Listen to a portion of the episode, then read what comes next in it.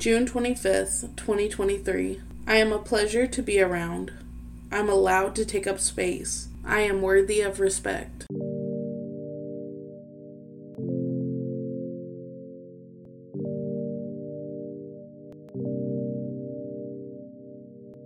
Hi, guys, welcome to Jasmine's Journal.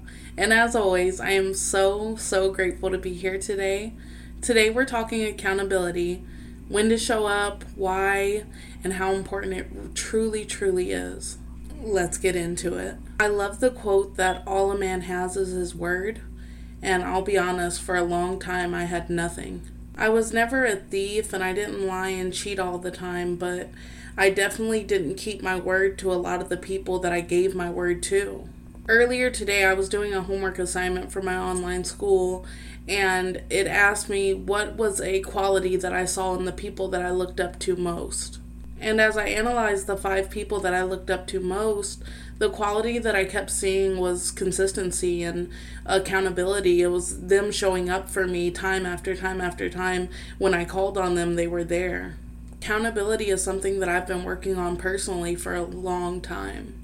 I'm sure all of my best friends and closest friends would say, Oh, Jasmine, she's there whenever I need her. She always picks up the phone. She's always accountable.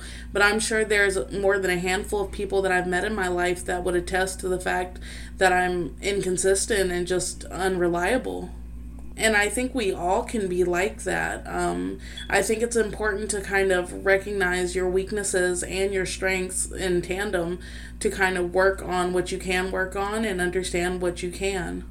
I remember a long time ago, I took a personality test online and it basically said that I will keep promises to other people, but I don't keep promises to myself. I don't show up for myself. Like, if given the opportunity, I would let myself down before I would let down, say, coworkers or friends.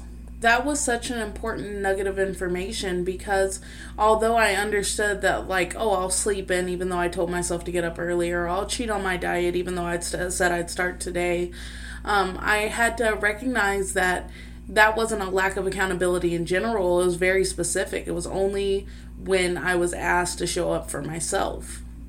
And looking back, I really feel like that's what made me fall in love with astrology and finding people's charts and their sun sign and their moon sign. It always helped me to understand the person that I was getting to know a little bit easier.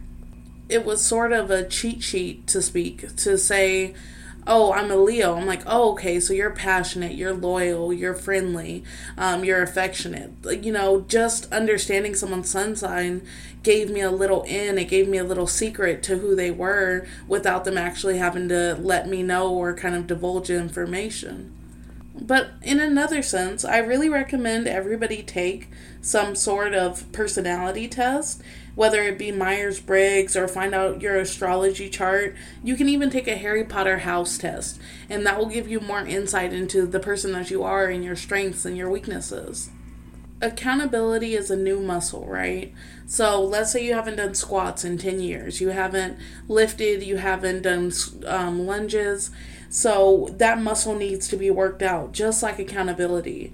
Accountability is showing up, whether that be for yourself or the people around you if you're not exercising that muscle, it will never be your strength.